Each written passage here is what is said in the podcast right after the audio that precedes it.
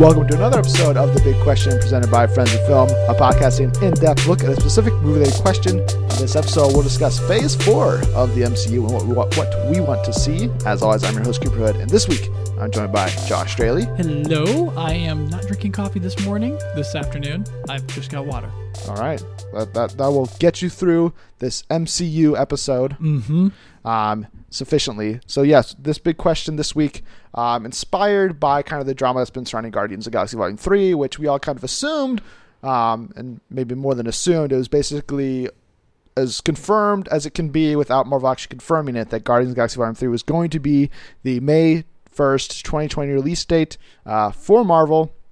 But now that project is on hold indefinitely. They're kind of regrouping internally, so that leaves that slot open, which may refigure the entire 2020 calendar, which may completely reconfigure phase three of the MCU.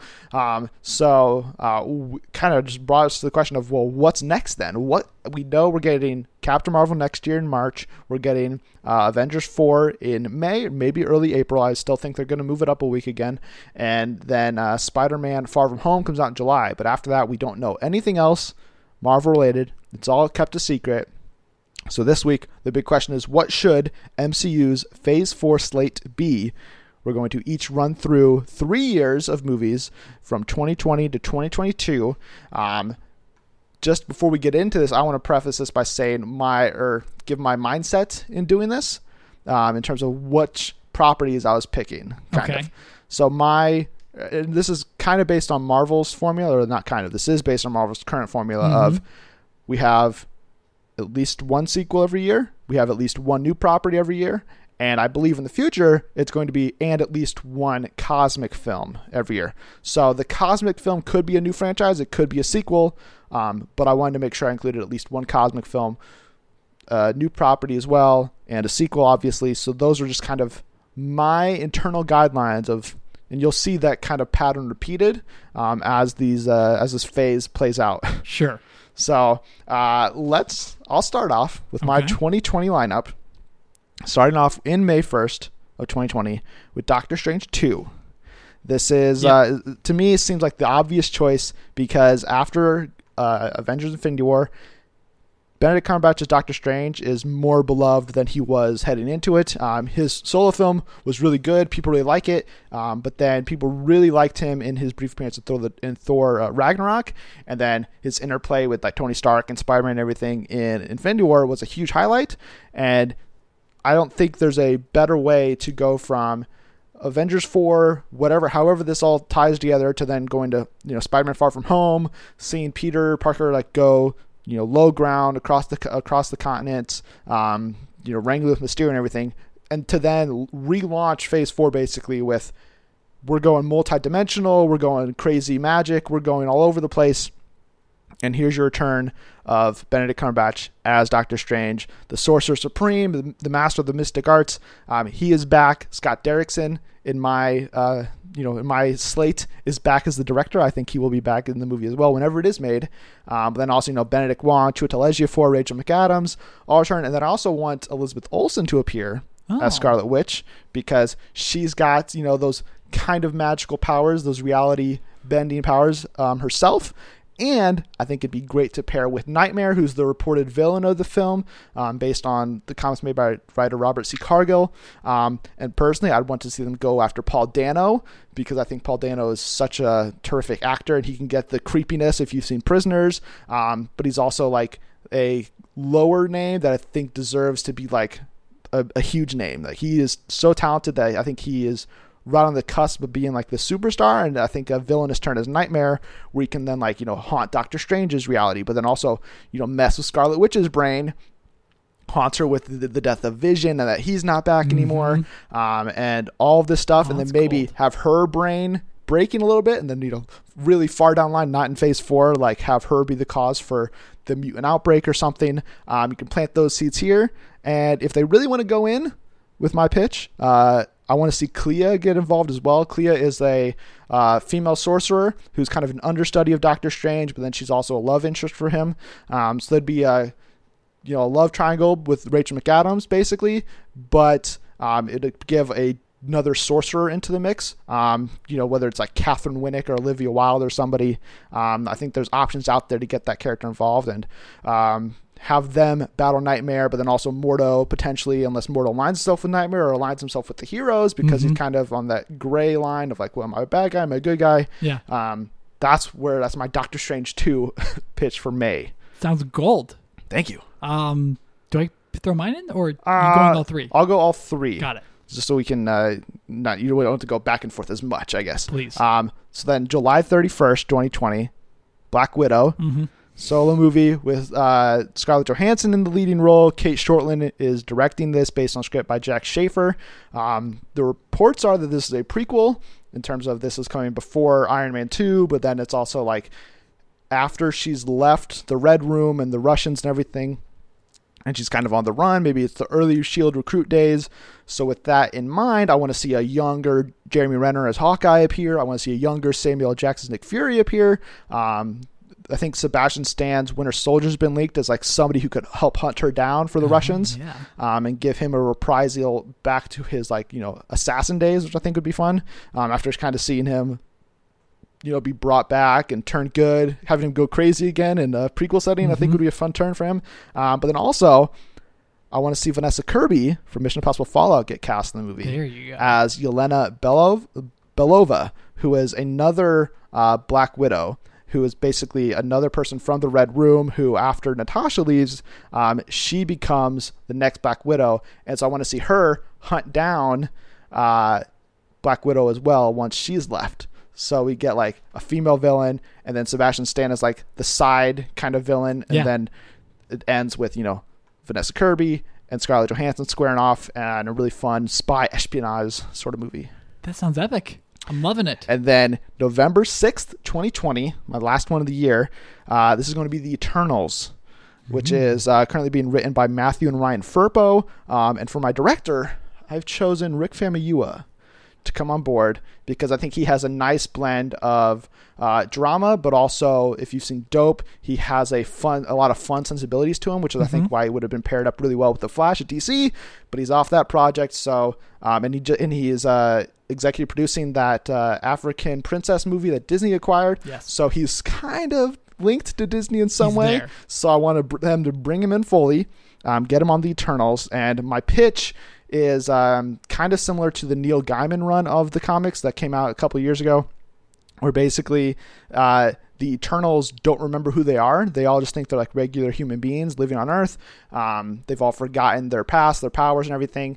Um, I don't want to use the seven or I think he's like seven year old kid who's basically the villain in that comic series. I don't want to use that plot element exactly, um, but I want to open it with like Man of Steel, where you see the reign of the Eternals back in their glory days. You see them like kind of ruling over Earth, uh, ruling over all different kinds of planets, and uh, kind of setting up their long, their ancient history in the universe before something happens. They go dormant, and now we meet back up with Ikaris, the lead character in the present day. Um, this just kind of seems like a great way to do it, where you can establish that the Eternals have been around for a long time, but that explains why they haven't been present in the recent run of movies. Um, and I think just the Neil Gaiman run is a really clever way of kind of maneuvering around that. You can also get you know some MCU cameos from like uh, old Kurt Russell as Ego. He could be in there Ooh. back in the glory days of the Eternals, or even Jeff Goldblum as Grandmaster or something. Um, even the OG Guardians could be running around back then, possibly. So um, I think that it's a nice mixture of a prequel setting, but then most of the story is told in the present day. The Eternals rediscovering themselves and then fighting whatever threat um, it may be. Yeah. So That, that- sounds epic. Thank That- you. The scope of that, the Eternals film right there, um, sounds so impressive. Especially because it's already linked back to Earth, Yeah. which is, you know, ground zero And then- for yeah, everything we do. You go from there, and then they find out they're Eternals, and then they can go off into cosmos in the future. and you get like a Chronicle esque, like, power discovery. Yeah.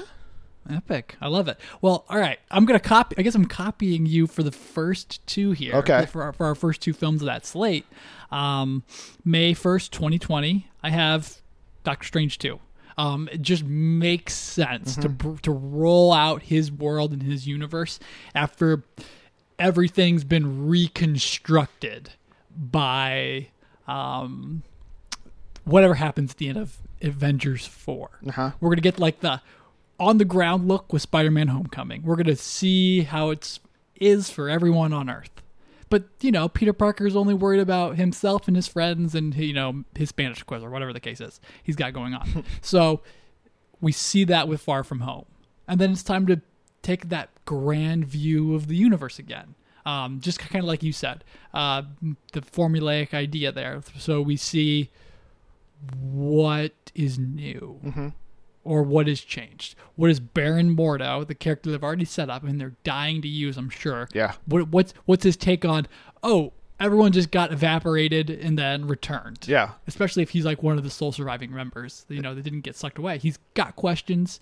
Um, Especially if the Avengers time travel throughout Avengers 4. It's Yeah. like, you guys are really messing with the you know, time of nature. that you're not or- supposed to. Yeah. Right, the natural laws, as, so as he says. So that that leads into all sorts of things. Um, and then, like you said, Nightmare, the long rumored villain Mm-hmm. that Scott Derrickson has said that he would Uh, love to bring. Yes, yes, he has. He has been very vocal about. Yep, if this is who I want, and then obviously Mm-hmm. Cargill said, "Yeah, yeah, nightmares. Who we want in the villain? For sure. Who we have in our epic story. It also lets them go towards horror, which I think I've said I'm dying to Mm-hmm. let them, or dying to hope they experiment with. I don't have a casting for Nightmare. That's but okay. Did you this week on Twitter say Ethan Hawke? I did All right. Prior to him hating on superhero yes, movies. prior to him hating on superhero movies. Um, I thought that was genius, and I wanted to make yeah. sure you have that out there just in case. Just in case. he was talking about it because they're like you know pitching to him. yeah, he's trying. He's playing hardball. Like, oh, I hate these movies. Pay Mm-hmm. me an extra ten million dollars. Okay. for sure. Um, but I thought Billy Crudup would also be a good pick. I could a- definitely see that. Yeah, I haven't seen him in a creepy role in a while, but I think he could get there. I mean, he's currently the Flash's dad, so I don't know if that preoccupies his time. But yeah, I definitely. I mean, yeah, he could. He could definitely pull it off. Okay, awesome, good. Um, and from there, I loved your Scarlet Witch idea. Oh, Like, thank you. That, that, that, is, that is perfectly natural. And you could bring in any Avenger that may have had PS, PTSD yeah. based off of, you know, what they just witnessed and saw.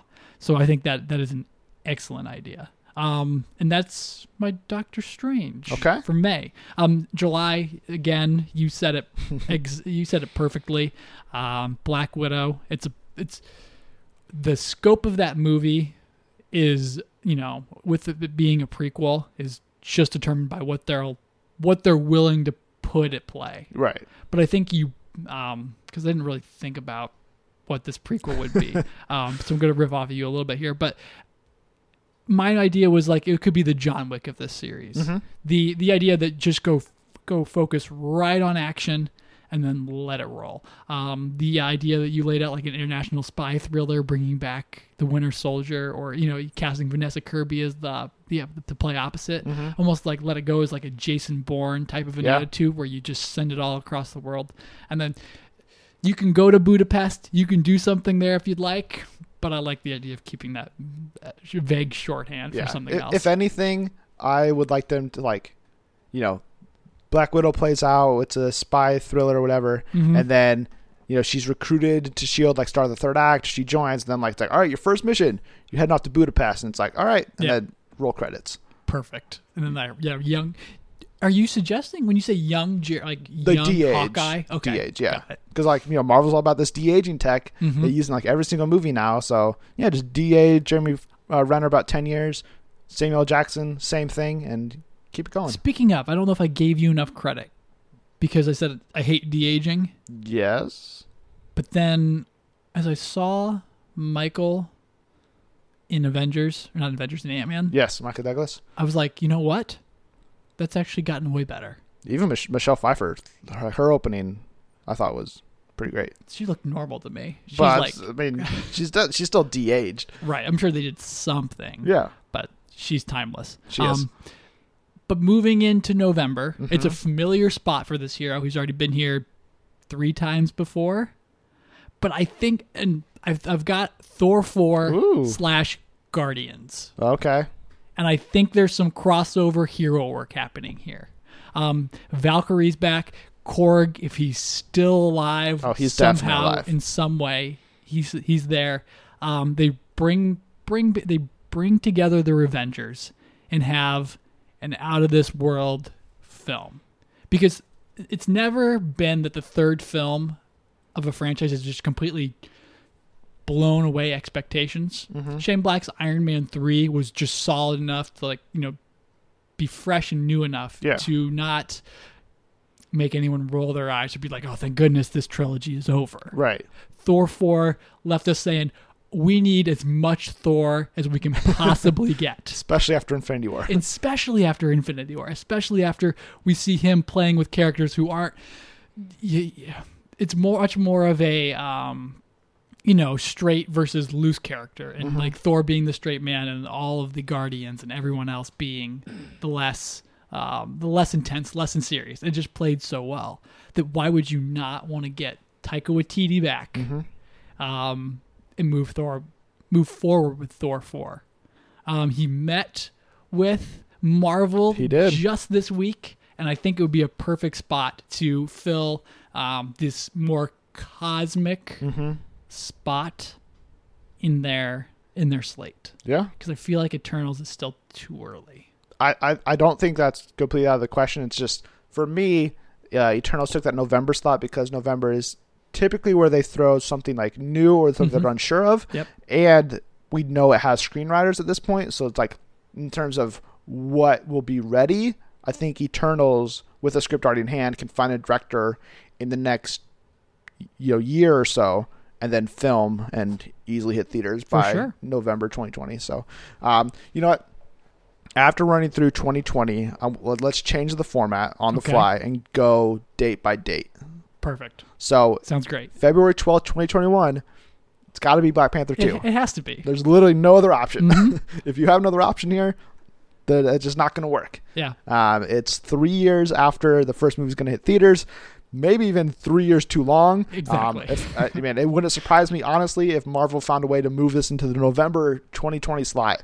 Um, but the movie made 1.3 billion dollars in February, and you're not going to mess with that. Yeah, and then it's also the idea it's Black February is Black History. Month. Yeah. Not saying like I mean That- that you I'm have to do it. you have to put it there, but the synergy is just too Mm-hmm. Yeah. good to pass up. Marvel's all about synergy. I mean, they released Jessica Jones season two on International Women's Day. There you go. and I believe Captain Marvel is supposed to release around that same time. So they're all about being as, Mhm. uh, I guess, uh, what's the word I'm looking for? They're very aware Yes. of the, so, the cultural and social zeitgeist. yeah, they're trying to be as, day. as relevant as possible with their Mhm. movies. Um, almost to a point. yes. Almost to a T. So I mean, Black Panther two. I mean, do we need to say more? It's February. It's Black Panther two. No, but you have been just laying down the law here. so please let me know Okay. right now what, What the grand what the grand scale is? yeah. All right, here's the grand plan from the mind of Cooper Hood. Um, obviously, you know Chadwick Boseman's back, Letitia Wright's back, Winston Mhm. Duke's back, Danai Gurira, Lupita Nyong'o, Angela Bassett, and even Sebastian Stan because he comes back to life in Avengers Four probably, and you know he doesn't want to leave Wakanda. He says he loves this place, so he's not going to leave. Yeah. He's going to stick. He's going to stay. But this does take place after Avengers: Infinity War. This does take place after Avengers Four, and you know people in Wakanda are kind of questioning what's up, like if T'Challa is the right person to be king because he let these random alien Mhm. armies just stroll on in. You didn't. You just told them to come on in Yeah. and try, and we'll we'll try to defeat you. And they did, but maybe not the best plan. And in the meantime, while he was been snapped, Letitia Wright's Shuri has been has taken over the throne um, until he's been back. So she is she is the ruler for about a year probably, and you know people kind of some people like Shuri, but then M'Baku's also there, and people are like "M- M'Baku, you should be the ruler of Wakanda, and because there's this debate.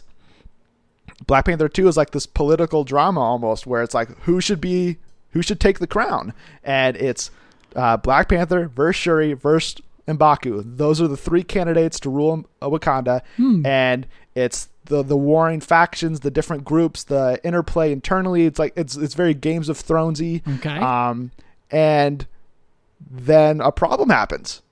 Namor shows up. Namor the Submariner comes to Wakanda shores and says, "Hey, you guys screwed up, and we're here to fight you." And uh, Namor's the villain of Black Panther 2, or is he? Because there's someone else waiting in the wings. There's somebody else pulling the strings, and it's Denzel Washington. as Achebe. Who's a chief?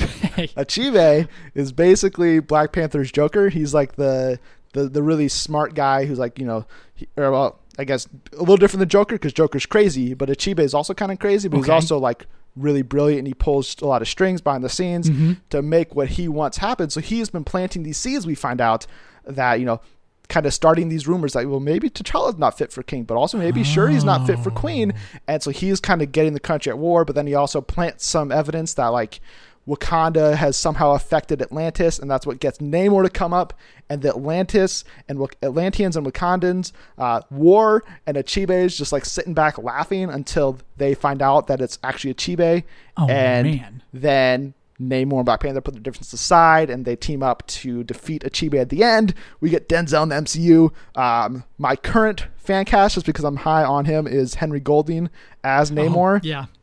But if it's not him, I'd also take John Cho, who we talked about in Searching. Yep. Uh, he's he'd, he'd easily fill in that role as well. Um, and that is my Black Panther too. I don't think I could say anything better. I mean, like you've got like these like because Coogler's got his finger on the pulse Yeah. of um, politics and so, so society, Mm-hmm. and like I just wrote down nativist backlash right there. like you know, you open up yourself to the world, and then you get aliens dropped right in your Yep. front yard. Uh, that that is so perfect. And then yeah, he does sound um Namor. I just looked up Namor as Mm-hmm. you're talking about. I'm like, who the heck is this dude? You weren't really filling me in. Oh, sorry. and which is fine. He's Atlant. He's like the Aquaman yeah, of this he's, universe. he's the king of Atlantis. And the, the very first image is like the Namor and his eight pack. Looks like Yep. maybe, maybe a ten pack. He's pretty ripped. rising out of the water, and then like yeah, as soon as you said Henry Golding, that's that's, Yep. so, that's excellent. Fits it. Um, yeah, I like you said, it's probably too long to have waited. I almost put it in that spot. Yeah. Um, right before we started, and I was like, oh wait, and then I flipped them. Yeah. Um, because my mind went back to those dates. Mhm. Uh, but no, that that that sounds epic. Okay. Especially the idea of infighting and someone else on the outside of the country, or you know, in the country but Uh-huh. on the outside. And that way, it's, it's all in Wakanda. Mhm. There's no need for like. I mean, I, I loved the spy world traveling elements of Black Panther, Yeah. but to keep it Wakanda based, keep more of those characters that are in Wakanda involved overall in the story. I think is a smart move as well. See more of the city, more of the tech, more of the culture. more more of the different corners. Like we could go visit the M'Baku and the gorilla tribes, their village again. Go to Mhm. that cool aesthetic. Yeah. Um, kind of flesh that out more. Um, Yeah. Plus, the reason I'm including Namor here is because he is one of those characters that is shared with Universal. So Marvel can't make a Namor movie, but they can use Namor in other properties now. So you introduce him here, and then he can be like you know an Avenger down the road or something, and you introduce Atlantis and all the you know, open up the un- underwater world, and it'll be in 2021, so it'll be like you know almost three years after Aquaman. So it's not like we're directly just following up right on the heels, Yeah. and it's doing it a little different of way. So Mhm. I Or they could they were getting away with it. Is he actually from Atlantis, or do they have something different for him for a place for him to Um, be I from? actually think Namor um, may have some mutant ties as well. okay. which again won't be a problem by 2021 because the Fox still be through, so you can actually include that element if you mean, if you need to, Yeah, he's or liter- or you can just not, and it doesn't change the character that much. Wikipedia says he's the mutant son of a sea captain and a princess of the mythical. He's he's basically Aquaman. Yeah. Basically, okay. Very cool. so May 7th, 2021, I have the third Spider-Man movie, untitled. yeah, I put home on the range. okay, I like it. I don't know how that fits.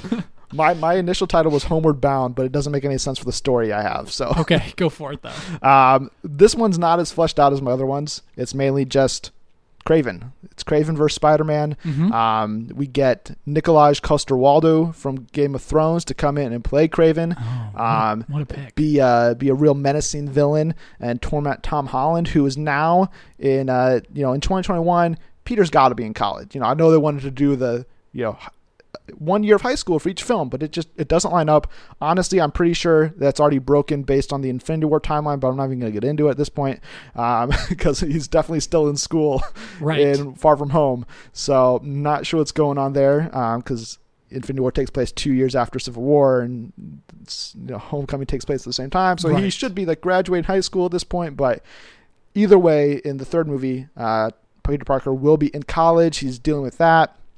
Him and MJ maybe have gotten a little bit more uh, serious. They're actually together now. Um, he's dealing with that. Uh, but then, you know, the legend of Spider Man has continued to grow over these years because now he is one of the most popular heroes on the planet. And Kraven's looking out from Russians, saying, yo, I need, I need, I need a, my game. I'm going to go after Spider Man. And sure enough, he does. Um, the cast includes all the regulars you'd think, but we get a, an extra appearance from Anthony Mackie as Falcon. He's got to have an MCU cameo in there. And I love uh, Falcon and Spider Man's kind of dynamic and kind of almost hatred of each other. Yeah. Especially since Holland and Mackie really play off that in real life as well. Um, so the press tours alone would be totally worth it. And uh, you, then you also get Donald Glover in there for a small role setting the seeds further for Miles Morales to appear at the very end of the movie after Spider-Man has defeated Kraven, setting up, you know, Sinister Six in the fourth movie, and we're good to go. Awesome. That sounds really great. It all happens in New York too, right? Eh, I mean, it doesn't have to, but sure, Okay. it can enough. happen. I mean, if Spider-Man's on the being hunted, he could, I guess, tech, technically swing wherever he needs to to get Mm-hmm. Yeah. away. Um, but I would, I mean, ideally, yes, it would be mainly in New York. my my one thing for this was it's all set in New York, and it makes it, it like I like that turn towards adulthood. Maybe he's at NYU or Columbia, whatever the case is, but it's the concrete jungle. And I just want to see that idea played off of it a little bit more mm-hmm. because my biggest disappointment for Far From Home already is that it's not in New York. But my biggest love of Homecoming was that the first 30, 40, 35 minutes Yeah. or so of it was just really low to the ground and set in the city. And you Mm-hmm. felt like, oh, that's what it's like to live in New York City a little bit or in Queens. Yeah. Um, there's like the, the bodega and the bodega cat. Like that, those are just like, they're cliche but fine little points Yeah. that Sam Raimi's never got to. Um, I just want to hear more of those accents. Okay. Like that's kind of the biggest thing. And putting Kraven Hunter in there would just be epic, um, for sure. Um, maybe too bad they just can't get any Punisher crossover. That's Oh, just man. the biggest If only. disappointment. I Um, mean, who knows? By 2021, maybe the Kevin Feige's absorbed Marvel TV, and they're Mm-hmm. like, you know what? We're not going to let Jon Bernthal go to waste. Instead of Punisher season three or season four, probably by that point, uh, we're getting him in.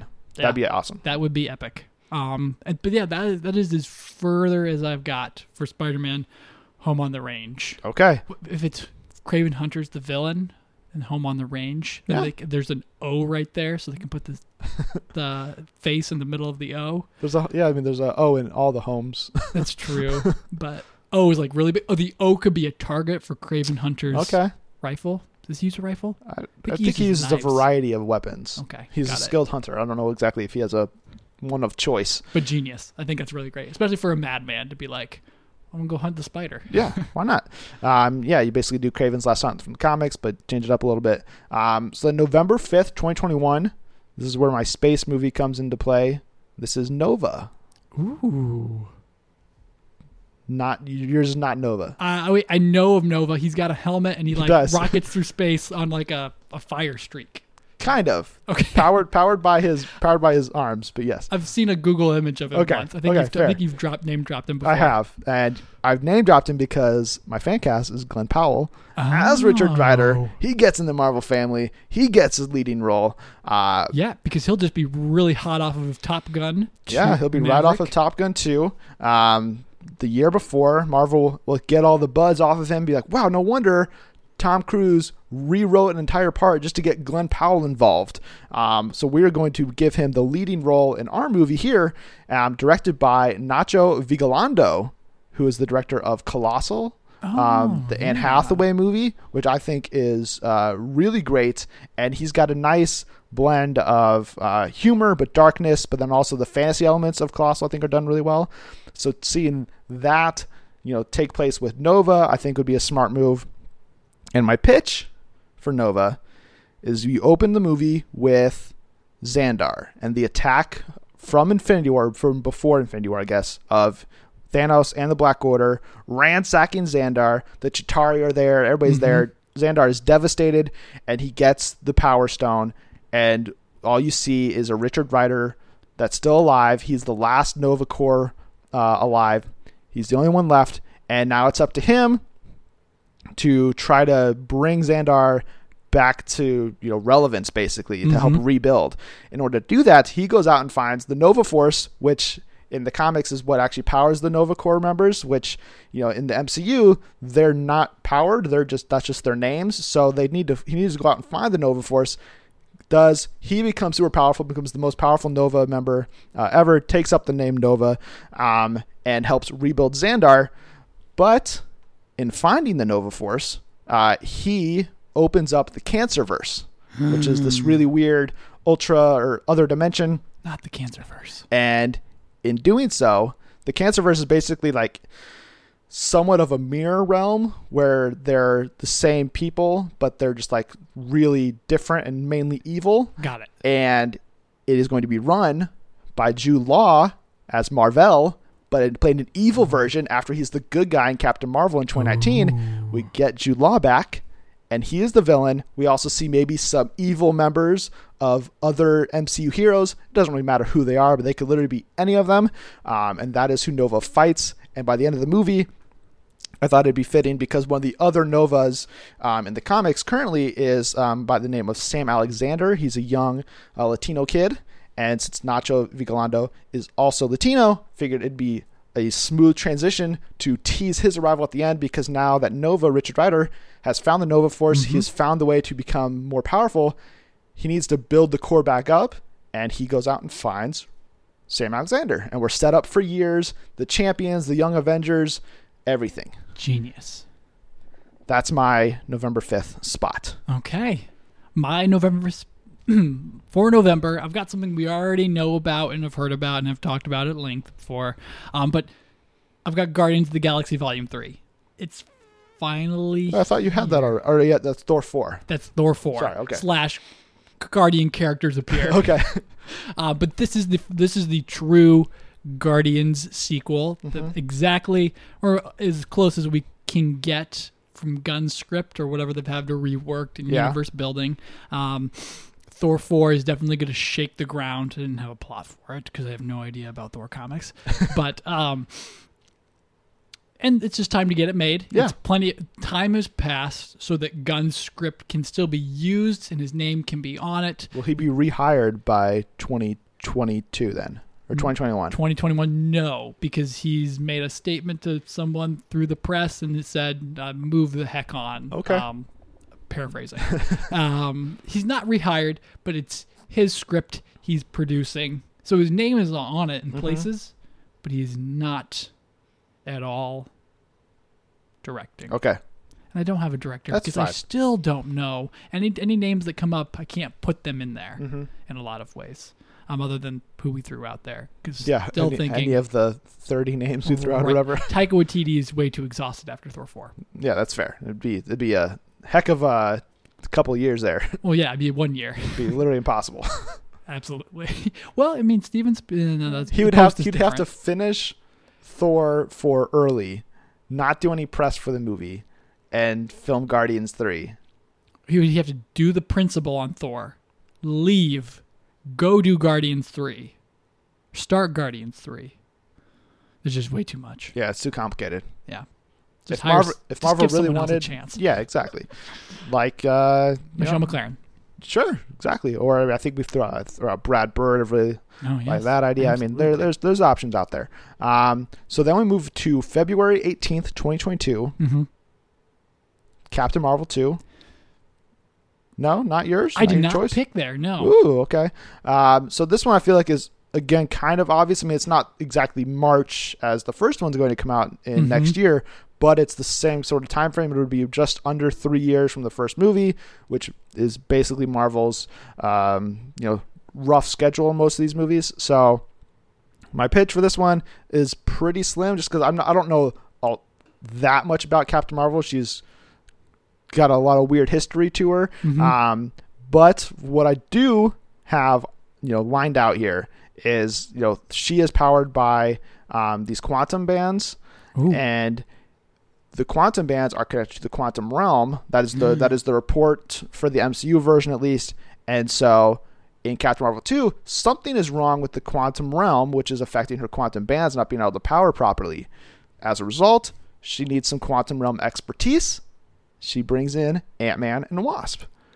to help Hmm. pair them up, get a little extra star power in them because spoiler alert, Ant Man three, Ant Man and the Wasp two, whatever you're gonna call it, not in my phase four. Um, I think it's a successful two films, but I don't know if it necessarily merits a true third movie at this point. So I'm going to fold them into Captain Marvel 2, let them go super deep in the quantum realm, exploring that kind of stuff, um, instead of maybe going out into extraterrestrial space stuff with as you could with Captain Marvel. That's where we're going to go into quantum realm, maybe some alternate realities, um, that kind of stuff.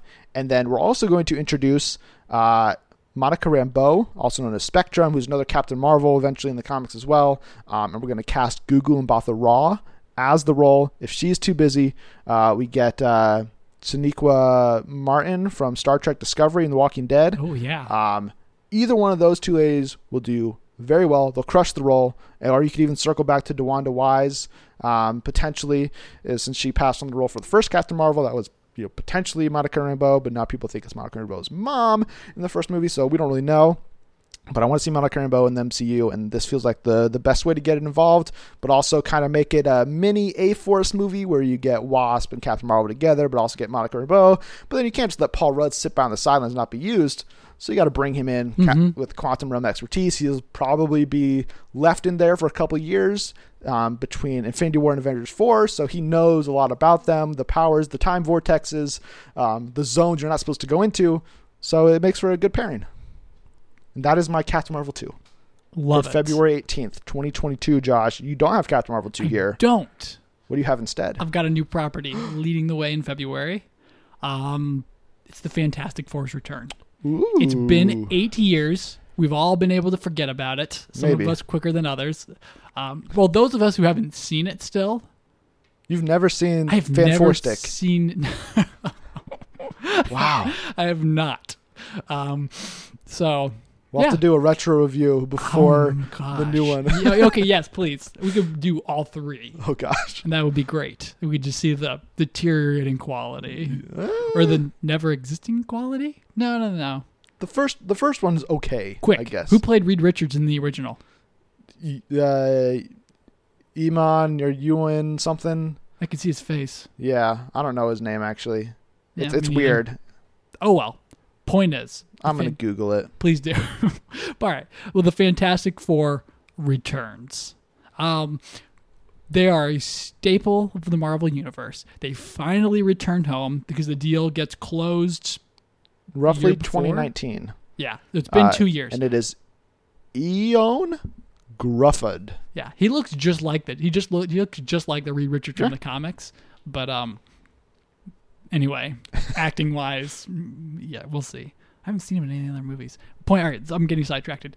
The, the point is, John Krasinski is Reed Richards in this movie, and he's finally done his two, three, four series of Jack Ryan Mhm. that Amazon's canceled because they cancel everything that's good there, and Emily Blunt has returned, but if she's busy, she probably will be.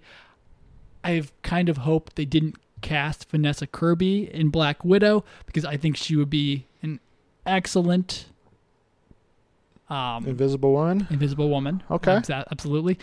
Age wise, does it work? Uh, Vanessa Kirby's pretty young, so who knows? But who cares right now? um, but Glen Powell, he can be Nova. But you want him as Johnny Storm? I want him as Johnny Storm because I think that fit, fits his more hotshot personality. True. And after he comes out of Top Gun, a fighter pilot, I could just see the transition working so smoothly. True. And then when you want to put, you know, Ben Grimm in there, Ben Grimm, right? Yep. Yeah, it's Trevante Rhodes. Interesting. Okay. I think he's got the he's got the physique and personality for it. And then when you make the transition to the thing, um, plays out perfectly, I believe. I could definitely see that. And And for the record, Kirby and Krasinski are only eight years apart, so it's not that large actually. yeah, it's yeah. I mean, still I mean, a little it, bit. it's decent, but Krasinski's 38, she's 30.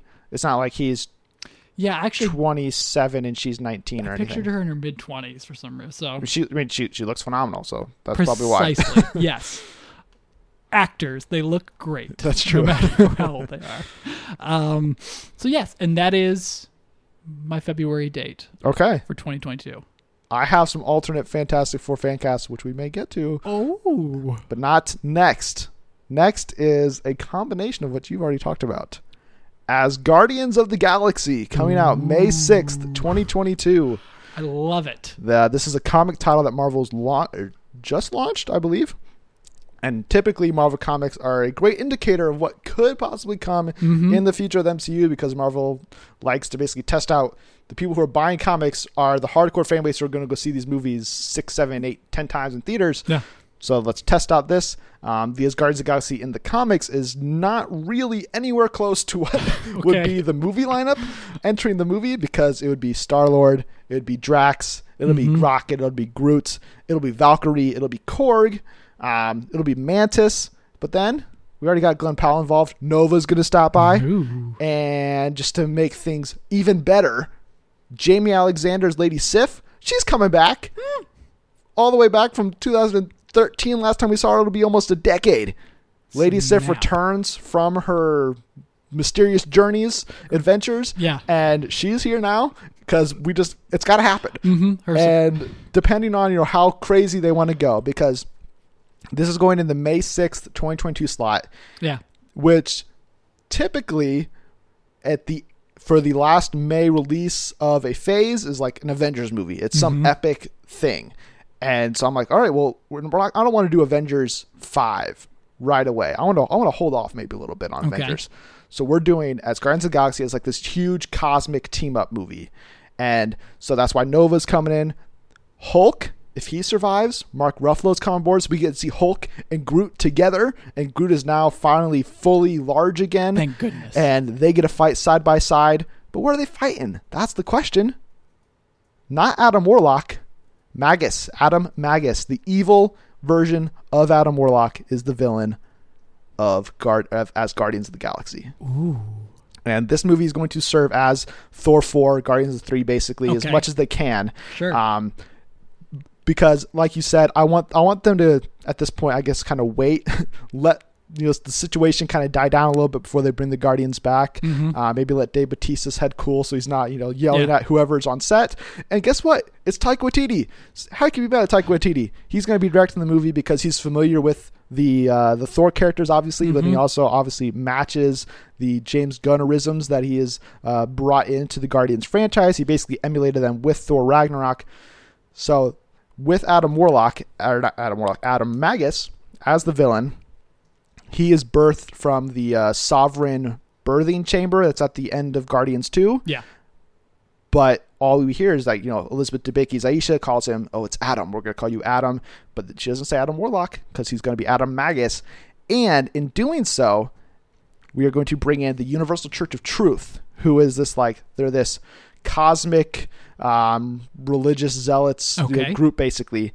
And in this iteration, in the comics, Magus is like the ruler of them. He's who they worship. So for the MCU, I'm going to turn it into Magus is like this long time prophecy of ah. he is this evil incarnate that is birthed miraculously, and that's who they follow. And so then when word gets around that Mag that Adam has been born, the Universal Church aligns themselves with the sovereigns, and those are the villainous forces of Asgardians of the Galaxy. We get Ayesha back in a secondary villain role, but then also the matriarch, who's the leader of the Universal Church of Truth. She is a villain as well in the movie, and because this is a huge team up, we got to get some new people in there. You can't just have the old blood; you got to get the new blood. Mm-hmm. And so we're bringing Angela, the half sister of Thor, to Oh. come in, be involved. She's got the typical Asgardian powers, but she can also um, trace her opponents um, through you know enhanced skills. So she's a great hunter, and uh, she can help maybe help them track down Magus in some form.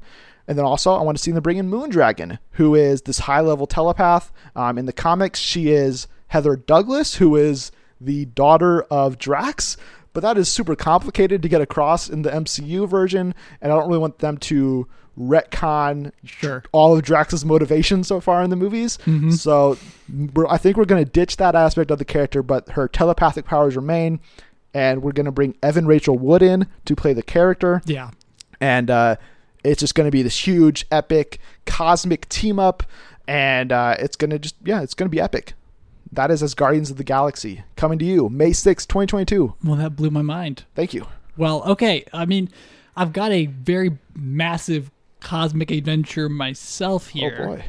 But it's Captain Marvel 2 Ooh. with Guardians of the Galaxy tagging along, Oh my goodness. which I think is another like we haven't yet to meet Carol Danvers yet in this Mm-hmm. universe, but she's being played by Brie Larson. So there's going to be the ability to you know be wry and witty, Yeah. but also extremely serious. And I think that not, not- I think the not extremely serious, but very Mm-hmm. straight. And I think when you pair her with Quill and the rest of um, Drax and Mantis and Rocket and Groot, you're going to have something. Because I, I, I don't necessarily. James Gunn, back when he was talking about the next film, said that Adam Warlock isn't necessarily going to be the, the character in the third film. I don't.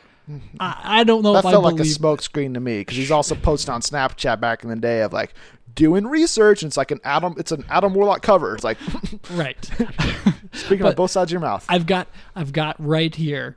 They fight Adam Warlock. He's finally arrived, mm-hmm. and we're ready for this grand galactic battle between the person who brought down Thanos, possibly maybe, but definitely instrumental in his destruction, and the most perfect being in the galaxy. And I could just imagine the conflict and the battle playing out right there. Um, the Guardians necessarily need to be there because the, the Sovereign are also involved in some kind of way. Okay. I kind of saw them as the minions Yeah. of this film. Um, but that's where it ends.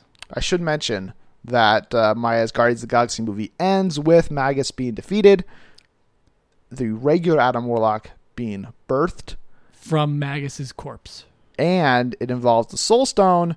Um, because did I write this down anywhere? I don't think I did, but my idea was somehow that the Soul Stone was going to be involved in, uh, you know, basically turning Magus, but then also once they get the Soul Stone, they realize, hey, Gamora's soul is in there, and we get Zoe Saldana back for Phase Five.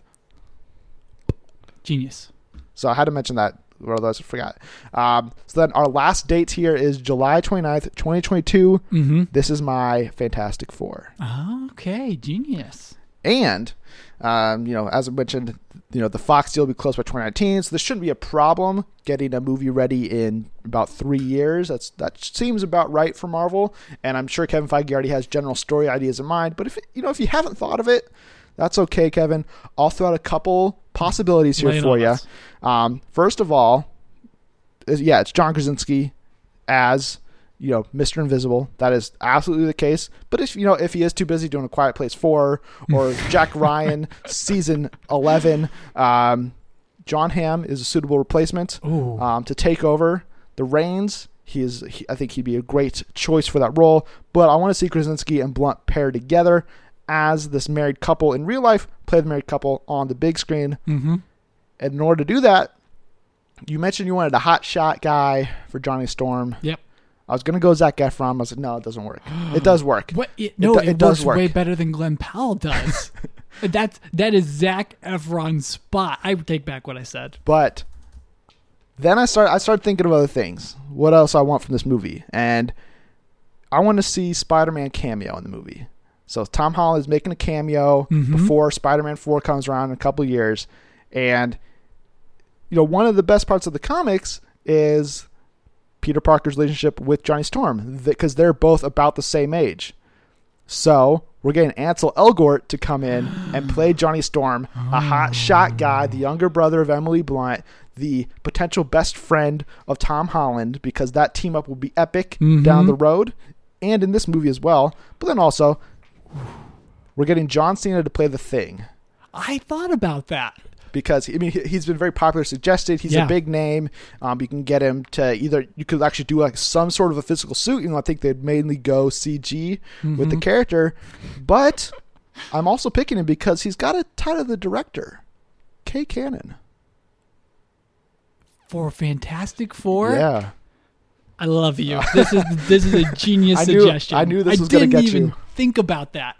Oh my goodness, the interplay between everyone would just be the best. Because I mean, I haven't seen Emily Blunt in a comedy in forever. yeah, not in But- a long time. but John would be a natural fit for it. They've all got comedic roots, but also dramatic stuff as well. I mean, maybe not John Cena, but uh, I I think I Kay. see. I see the I see the the strands of your thinking. Yeah, yeah, you saw where I was going.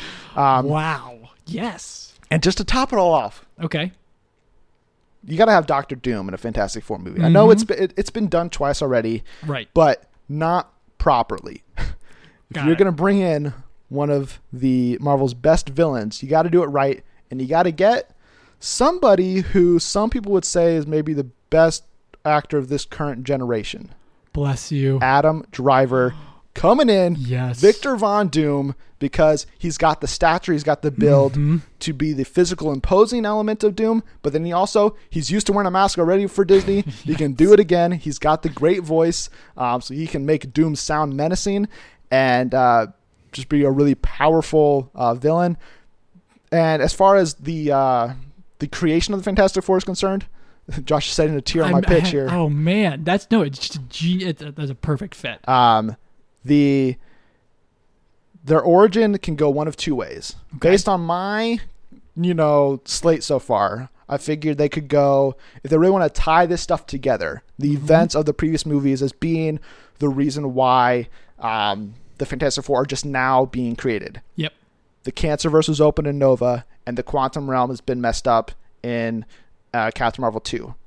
Reed Richards and Sue Storm have been looking into both of those instances, and when radiation and, ex- and exposure from both of those realms are they happen simultaneously, boom, powers, and that's how the whole team gets their powers there. Or they can go the more traditional route, the realm that opens up another possible door for the MCU moving forward, and go with the negative zone, which is something that Reed Richards is the first person to discover in the comics. It makes a lot of sense um, as just the reason why they can get they, they're exposed to that. That's how they get their powers, and then you get to play with that potentially in the future. But then from there on out, it's just the typical Fantastic Four versus Doctor Doom's kind of story. And you get Spider-Man to show up a couple of times, hang out with Johnny Storm, and you know everyone's happy by the end because Kay Cannon makes you laugh, makes you Mhm. cry, and uh, John Krasinski's there, so it's Ah, great. I almost think you just need to fire John Watts off of a Spider-Man movie and let Kay Cannon direct that too. Why haven't I done that? Why? Oh man, that that's just so genius. It, now, question. Yes, Oh yeah, by this time they'd be the same age. They'd both be in like their mid twenties, MCU timeline wise. who? Storm and Oh, Parker. and Parker. Yeah, Oh yeah, that would really work. Yeah, I mean, Ansel's 24 in real life, Holland's and Holland's 22, 22. I think. Mhm. So they're two years apart. I mean, you could go really young for a Storm, or could have him be, you know, in his uh, mid 20s, Yep. and Holland and Peter Parker be in his early 20s. I think it, it's it's an easy uh, comparison. Excellent. I love it. That's my last pitch, Josh. All right. What fits your last? This is where I slotted in the Eternals. Okay. Um, though we've, I don't know anything about them honestly, That's okay. They're Um, pretty weird. but it just seems like I know it's four years later than it had been in production for four years Uh-huh. by now with screenwriters and directors, or, or assuming it gets advanced forward. Yeah. Um, but I think the Eternals went into play a little bit before the deal for all of the characters at Fox were realistically on the table. Yeah.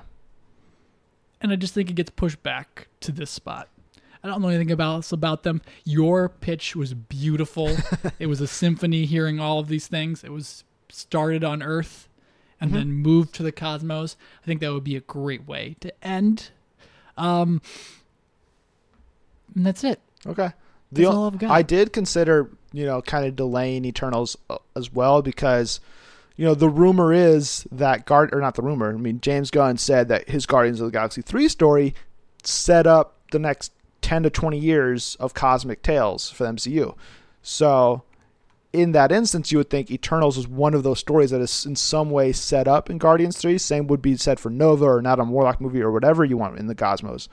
Um, and so the fact that I'm not having, you know, Asgardians of the Galaxy come out till 2022 m- could make that difficult, but I also don't think it's going to be like, hey, well, here's Ikaris. It's like, Why? Yeah. that doesn't make any sense. I mean, Ikaris could show up in this Guardians of the Galaxy, so could Captain Marvel for all I care. Mm-hmm. Um, if you want to really go all out on this thing, but yeah, I mean the the Guardians three delay is the reason we're talking about this. It is it did make me reconsider this because it also made me think: Do I really want a non James Gunn Guardians three?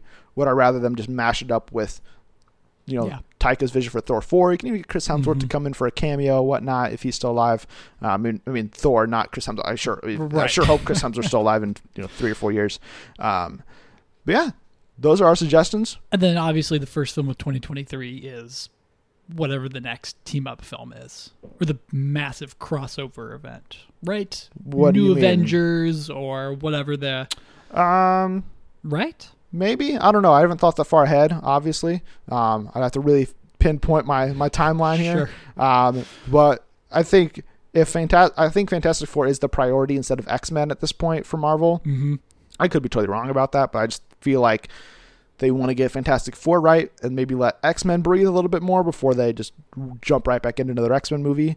Um, but when they do, I think it'll be Uncanny X Men. I think that's the title they'll go with. And 2023 sounds like a solid date for me. So sure, Okay. we get it there. Um, let's end this episode of the big question by briefly running through a couple suggestions we had on Twitter for what Oh, their slates would be.